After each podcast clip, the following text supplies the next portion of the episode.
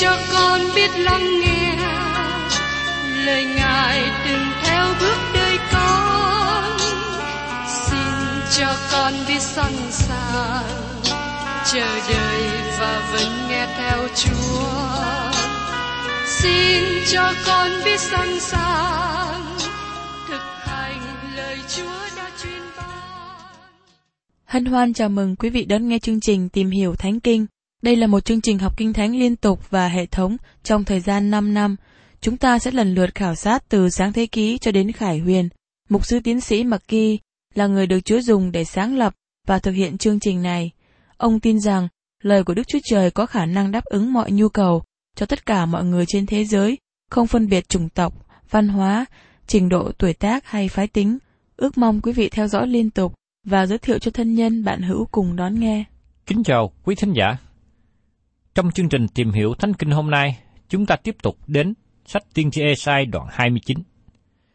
Lời tiên tri Esai trong đoạn 29 nói đến thành Jerusalem, nhưng nó cũng nới rộng và nói về sự xâm lăng của Sennacherib khi Jerusalem bị dài đạp bởi dân ngoại, cho đến những người xâm lăng sau cùng sẽ đến quỷ diệt Jerusalem, như được chép ở trong sách Sajiri đoạn 14, câu 1 đến câu 7. Cuối cùng nước thiên đàng được thành lập khi đấng Messiah sẽ đến và chân của Ngài đặt trên núi Olive. Mời quý vị cùng xem ở trong sách Sacheri đoạn 14 từ câu 1 đến câu 7 về lời tiên tri liên hệ đến Jerusalem. Này, ngày của Đức giê va đến, những của cướp ngươi sẽ bị chia giữa ngươi. Vậy, ta sẽ nhóm họp mọi nước lại tranh chiến cùng Jerusalem, là thành sẽ bị lấy, và nhà sẽ bị cướp, đàn bà sẽ bị hãm, phân nửa thành sẽ đi làm phu tù, nhưng dân còn lại sẽ không bị trừ bỏ khỏi thành. Bây giờ, Đức Sô Va sẽ đánh cùng các nước đó như Ngài đã đánh trong ngày chiến trận. Trong ngày đó, chân Ngài sẽ đứng trên núi Olive là đối ngang Jerusalem về phía đông, và núi Olive sẽ bị xé ra chính giữa về phía đông và phía tây, đến nỗi thành ra một trũng đất lớn, phân nửa núi dời qua phương Bắc, phân nửa dời qua phương Nam. Các ngươi sẽ trốn trong trũng núi, vì trũng núi ấy sẽ trải dài đến ác sang, và các ngươi sẽ trốn. Như trốn trong ngày, khỏi cơn động đất đang ngày Osia vua Juda. Bây giờ Jehovah Đức Chúa Trời sẽ đến, hết thải các thánh sẽ ở cùng ngươi. Trong ngày đó, sẽ không có sự sáng nữa, những gì sáng sẽ thâu mình lại. Ấy là một ngày mà Đức Jehovah biết, chẳng phải ngày, chẳng phải đêm, song xảy ra đến buổi chiều sẽ có sự sáng.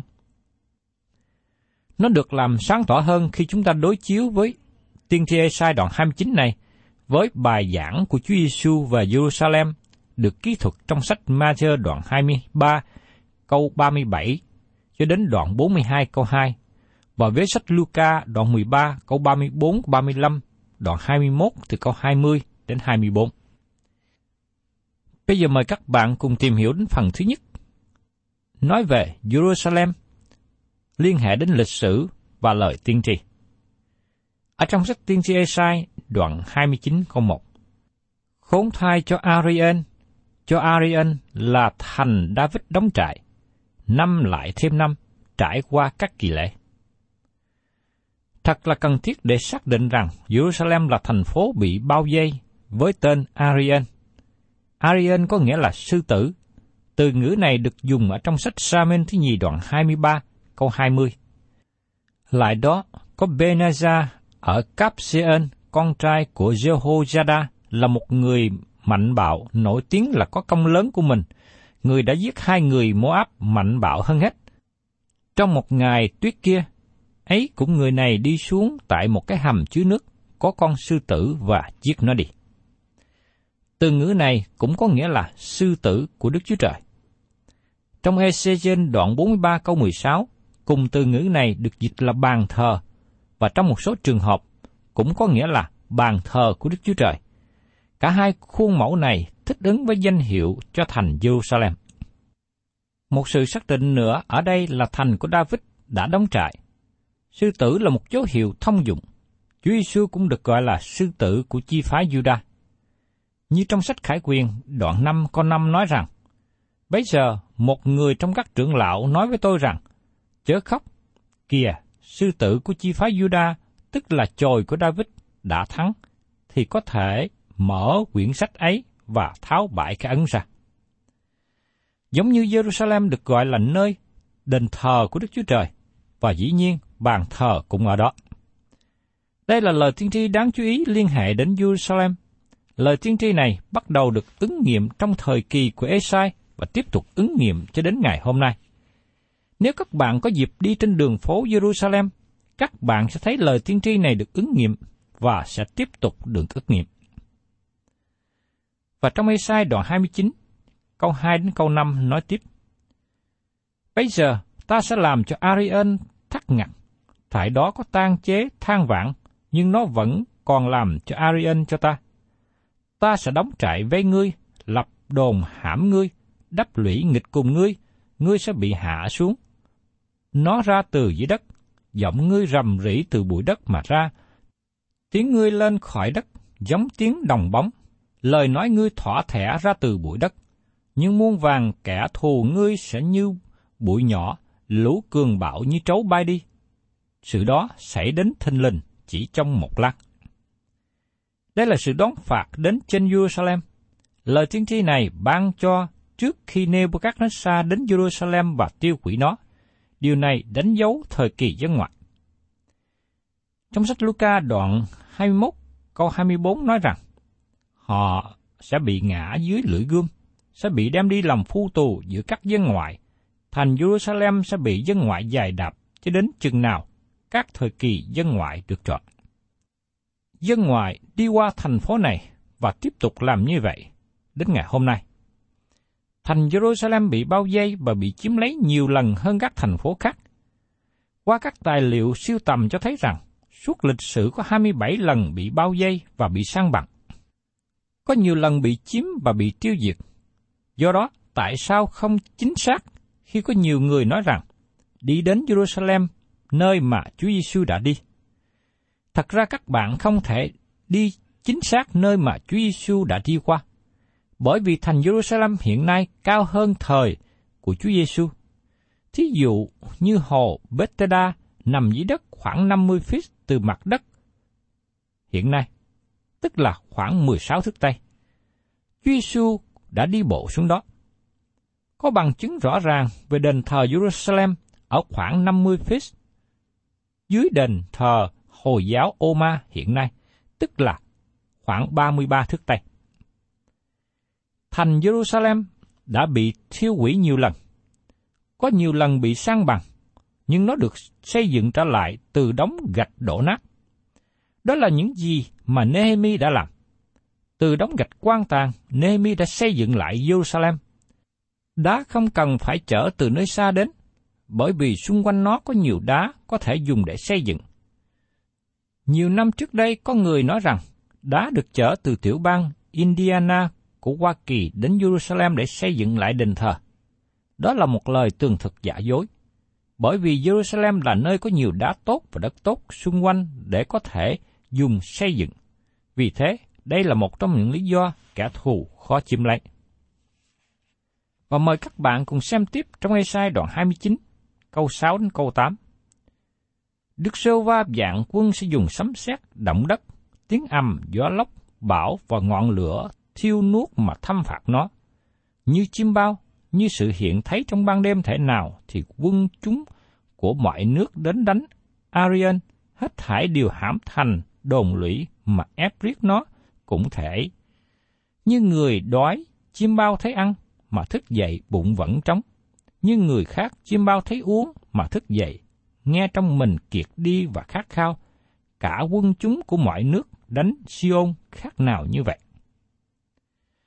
Trong giai đoạn sau cùng, khi thành Jerusalem bị bao vây, rất là kinh sợ. Như được chép ở trong sách Sacheri đoạn 14.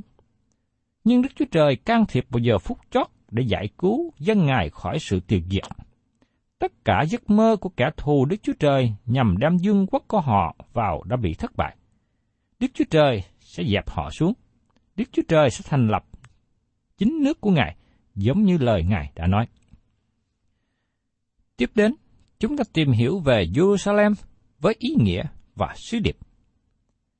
Trong Esai đoạn 29, câu 9 đến câu 10. Hãy sững sờ và kinh hãi, hãy mù mắt và quán lòa. Họ sai nhưng không phải vì rượu, xoòn ba nhưng không phải bởi rượu mạnh, vì Đức Sô Va đã rải thuần ngủ mê khắp trên các ngươi, đã bịt mắt các ngươi, tức là kẻ tiên tri, đã trùm đầu các ngươi, tức là kẻ tiên kiến. Như tôi đã nói trước đây, Esai là tiên tri cho nơi công cộng, cho công chúng. Và những gì ông nói cũng thích ứng vào phong tục hiện thời của chúng ta. Có phải thật sự Đức Chúa Trời đã làm cho họ mê ngủ hay là sai ngủ không? Ngài đã làm điều đó cách nào? Chúa tiếp tục ban cho họ sự sáng và họ tiếp tục từ chối. Họ không tiếp nhận lẽ thật mà Chúa ban cho. Họ không thấy những gì mà Đức Chúa Trời khải thị tỏ bài. Vì thế, họ là những người mù. Đó là những điều xảy ra làm cho họ ngủ mê. Đó là cách Ngài tỏ bài họ là người mù. Ngay cả các tiên tri và các trưởng lão cũng không biết điều gì đến từ Đức Chúa Trời. Họ mù mịt về tương lai, giống như kẻ thù của Đức Chúa Trời. Họ là những người sai rượu như chết. Và tiếp đến trong sách Esai đoạn 29, câu 11 đến 12.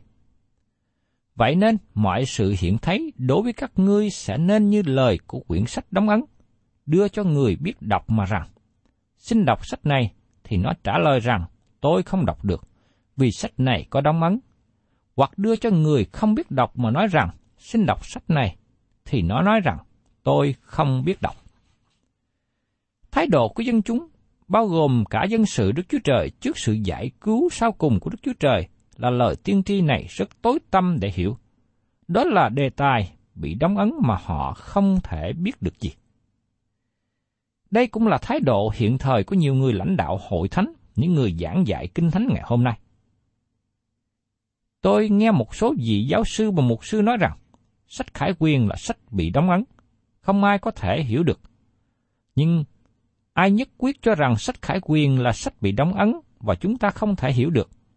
Họ nói đúng với những gì mà dân chúng thời kỳ của tiên tri Esai nói về lời tiên tri. Dân chúng trong ngày hôm nay nói rằng họ quá bận rộn, họ không có thời giờ để học lời Chúa. Họ có rất nhiều lý do để biện hộ cho sự không hiểu biết lời kinh thánh của họ. Đó là một điều mà chúng ta thấy rất là tệ ở trong thời kỳ của chúng ta hiện nay. Họ nói rằng họ không biết lời của Chúa, nhưng chính vì họ không chịu để tâm học, cho nên họ không biết.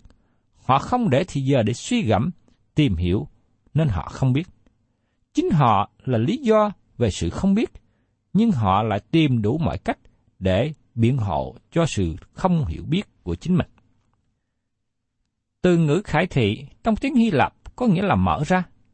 Đức Chúa Trời lấy cái ấn khỏi sách khải quyền để nó có thể được hiểu. Trong một phương diện nào đó, sách khải quyền là sách đơn giản nhất trong Kinh Thánh. Nhưng các bạn cần phải hiểu 65 sách trước đó để giúp các bạn hiểu được sách khải quyền. Nó là sách sau cùng của Kinh Thánh. Vì thế, đó không phải là sách mà các bạn khởi sự đọc. Tôi thấy rằng không có sách nào trong Kinh Thánh mà nó có bố cục đơn giản như sách khải quyền. Thật là không có ý thức khi nói rằng đó là sách của biểu tượng, sách bị đóng ấn, rồi chúng ta cho rằng không nên hiểu nó. Đó là những gì mà dân chúng trong thời kỳ Esai đã nói. Đức Chúa Trời sẽ đoán phạt các bạn khi suy nghĩ như thế. Bởi vì khi Ngài ban cho các bạn sự sáng mà các bạn không chịu mở mắt để nhìn thấy, các bạn trở nên đuôi mù trước sự sáng. Xin mời các bạn hãy lắng nghe những gì Đức Chúa Trời nói trong sách Khải Quyền. Khải Quyền đoạn 1, câu 3. Phước cho kẻ đọc cùng kẻ nghe lời tiên tri này và giữ theo điều đã viết ra đây, vì thì giờ đã rần rồi. Và trong Khải Quyền đoạn 22, câu 11. Rồi người lại phán cùng tôi rằng, chớ niêm phong những lời tiên tri trong sách này, vì thì giờ đã gần đến. Do đó các bạn thấy rằng, khi Chúa ban cho chúng ta sách khải quyền, để nhằm mục đích chúng ta hiểu, tại vì sách khải quyền là sách khải thị, tức là mở ra. Sách khải quyền ban ra để cho chúng ta có thể hiểu được lời tiên tri của Đức Chúa Trời nói về những thời kỳ sau cùng. Và thưa các bạn, muốn hiểu được lời này, các bạn phải chuyên tâm trong sự học hỏi và suy gẫm. Và tiếp đến, chúng ta cùng xem ở trong Ê-sai đoạn 29 câu 13. Chúa có phán rằng, vì chân này chỉ lấy miệng tới gần ta, lấy môi miếng tôn ta, mà lòng chúng nó thì cách xa ta lắm. Sự chúng nó kính sợ ta chẳng qua là điều răng của loài người, bởi loài người dạy cho. Nếu các bạn sống trong thời kỳ của tiên tri Esai, các bạn ngạc nhiên về ý nghĩa mà Esai muốn nói, bởi vì dân chúng đi đến đền thờ Jerusalem. Nó luôn là một đám đông. Mỗi lần của lễ được chân lên, các bạn thấy đám đông dân chúng đến đó. Có chỗ cho đàn ông, có chỗ cho đàn bà, và chỗ cho dân ngoại. Tại sao Đức Chúa Trời tìm thấy lỗi của dân chúng qua điều này? Xin chúng ta để ý đến những người đi nhà thờ trong ngày hôm nay. Họ thực hiện các nghi thức bằng môi miệng. Họ đọc bài cầu nguyện chung, đọc bài tín điều các sứ đồ, nhưng họ không hiểu hoặc không để ý đến những lời mà họ đã đọc. Họ không tin tưởng vào những gì họ nói bằng chính môi miệng của mình. Họ không tiếp nhận lời của Đức Chúa Trời. Đức Chúa Trời nói rằng, lòng họ cách xa Ngài. Đó là lý do Ngài đón phạt họ. Và đó cũng là lý do Ngài đón phạt chúng ta trong ngày hôm nay. Sự rủa xả của thế giới ngày hôm nay là vì tôn giáo. Đức Chúa Trời muốn các bạn dẹp bỏ đi tôn giáo và đến với Đấng Christ mà thôi. Tôn giáo là một chướng ngại lớn nhất cho nhiều người ngày hôm nay. Khi tôi nói lời này, sau đó không lâu có một người đàn ông đến với tôi và nói rằng, Tôi muốn ông biết tôi là người có tôn giáo. Tôi có tôn giáo bởi bản tánh tự nhiên. Khi nghe nói như thế, tôi lại càng ngạc nhiên nhiều hơn. Vì ông ta không biết chính mình. Con người có bản tánh sa ngã mà ông ta nói rằng ông là người có bản tánh tôn giáo. Tôi khuyên ông ta nên bỏ tôn giáo đi. Khi nghe tôi khuyên như thế, ông lại hỏi tiếp. Tôi không thể tin rằng ông là người giảng đạo mà không phải là người của tôn giáo. Như thế, ông là người gì? Tôi trả lời với ông ta. Tôi là một tội nhân. Tôi đến với Đấng Christ để được sự cứu rỗi. Và sau đó, tôi có được mối tương giao cá nhân với Ngài. Đó không phải là một tôn giáo, nhưng đó là một mối quan hệ giữa tôi với Đấng Christ là Đấng đã cứu chuộc tôi. Quý vị và các bạn hiện nay có Đấng Christ trong đời sống của mình không? Đó mới là điều quan trọng mà quý vị cần nên để ý đến. Và trong sách Esai đoạn 29 có 14. Vì cớ đó, ta sẽ cứ làm việc lạ lùng giữa dân này. Sự lạ rất là lạ, đến nỗi sự khôn ngoan của người khôn ngoan sẽ ra hư không, sự thông sáng của người thông sáng sẽ bị giấu. Bởi cớ lòng của dân chúng bị đuôi mù, cho nên khi Ngài tỏ ra dấu lạ và sự thông sáng, nhưng họ không nhận biết được. Và trong Ê-sai đoạn 29 câu 15, khốn thai cho những kẻ giấu kín mua mình, cách thẳm sâu khỏi Đức Sô Va, làm việc mình trong xó tối mà nói rằng, ai thấy ta, ai biết ta. Có nhiều điều nghiêm trọng trong dân sự của Đức Chúa Trời. Vì thế Đức Chúa Trời nói về sự khốn thai. Trong đoạn này nói đến hai sự khốn thai. Thứ nhất, dân chúng hành động như Đức Chúa Trời không thấy. Và thứ hai, dân chúng hành động như là họ thoát khỏi hậu quả của việc họ đang làm. Và trong Ê-sai đoạn 29, câu 16, Các ngươi thật là ngược quá. Há nên xem người thợ gốm như đất sét sao? Đồ vật há lại nói cùng kẻ làm nên mình rằng, nó chẳng làm ra ta. Cái bình há lại nói cùng kẻ tạo mình rằng, nó chẳng có chí hiệu đâu. Xin chúng ta nhớ rằng, con người chúng ta là một tạo vật.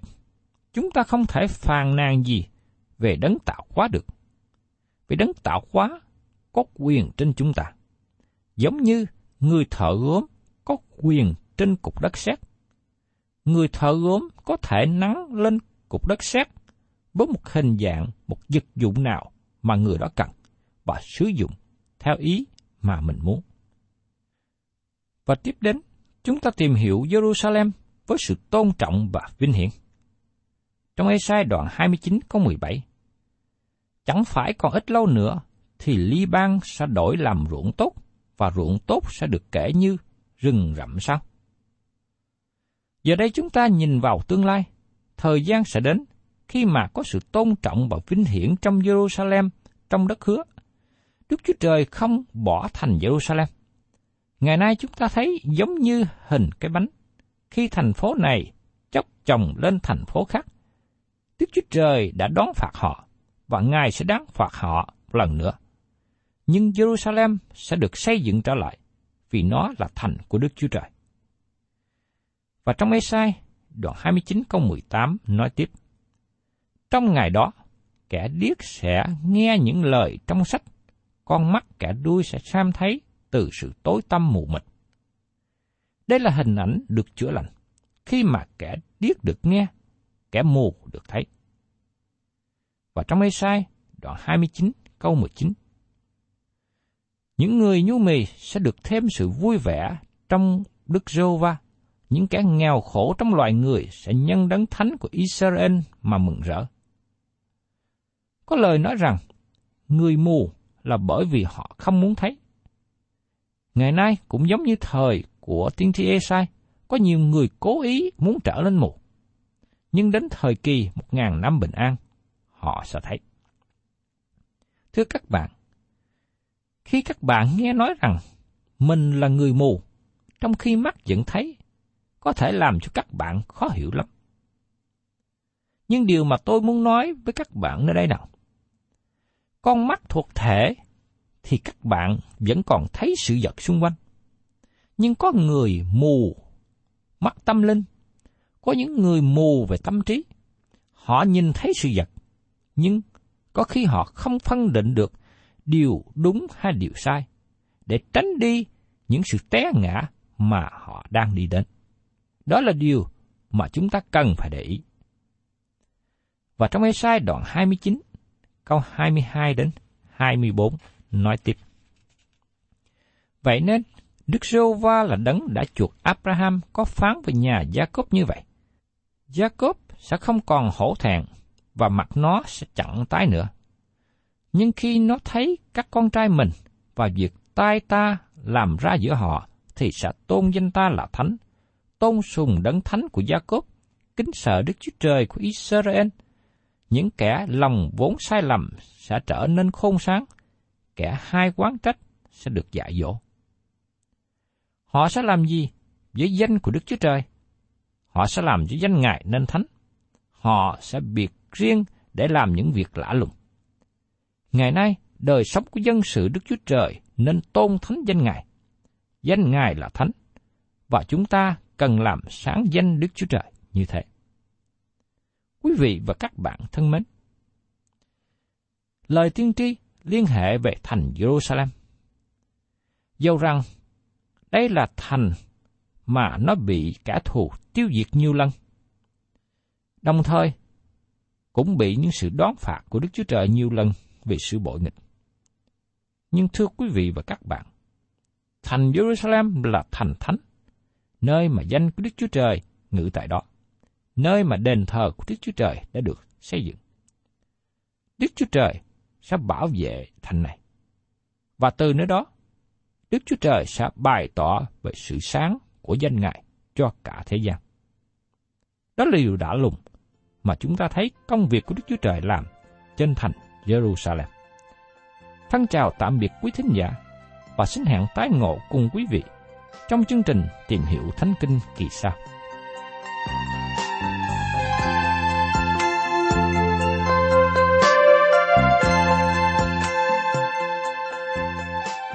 Cảm ơn quý vị đã đón nghe chương trình Tìm hiểu Thánh Kinh. Nếu quý vị muốn có loạt bài này, xin liên lạc với chúng tôi theo địa chỉ sẽ được đọc vào cuối chương trình. Kính chào quý thính giả.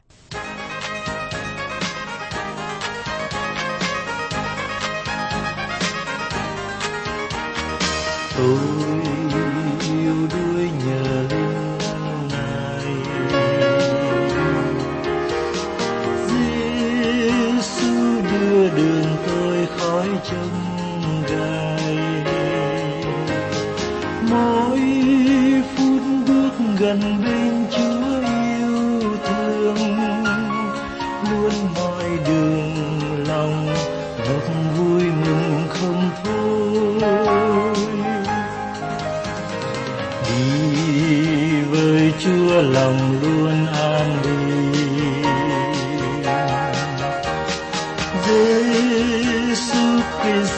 chân lý.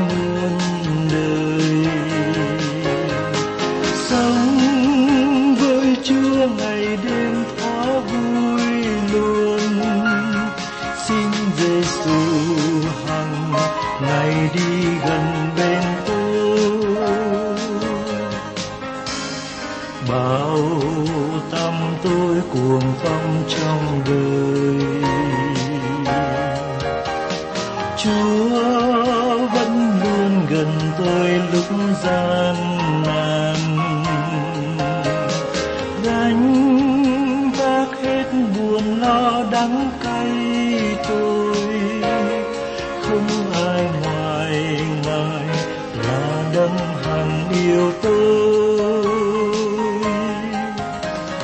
Đi với Chúa lòng luôn an bình. Giêsu Christ là chân lý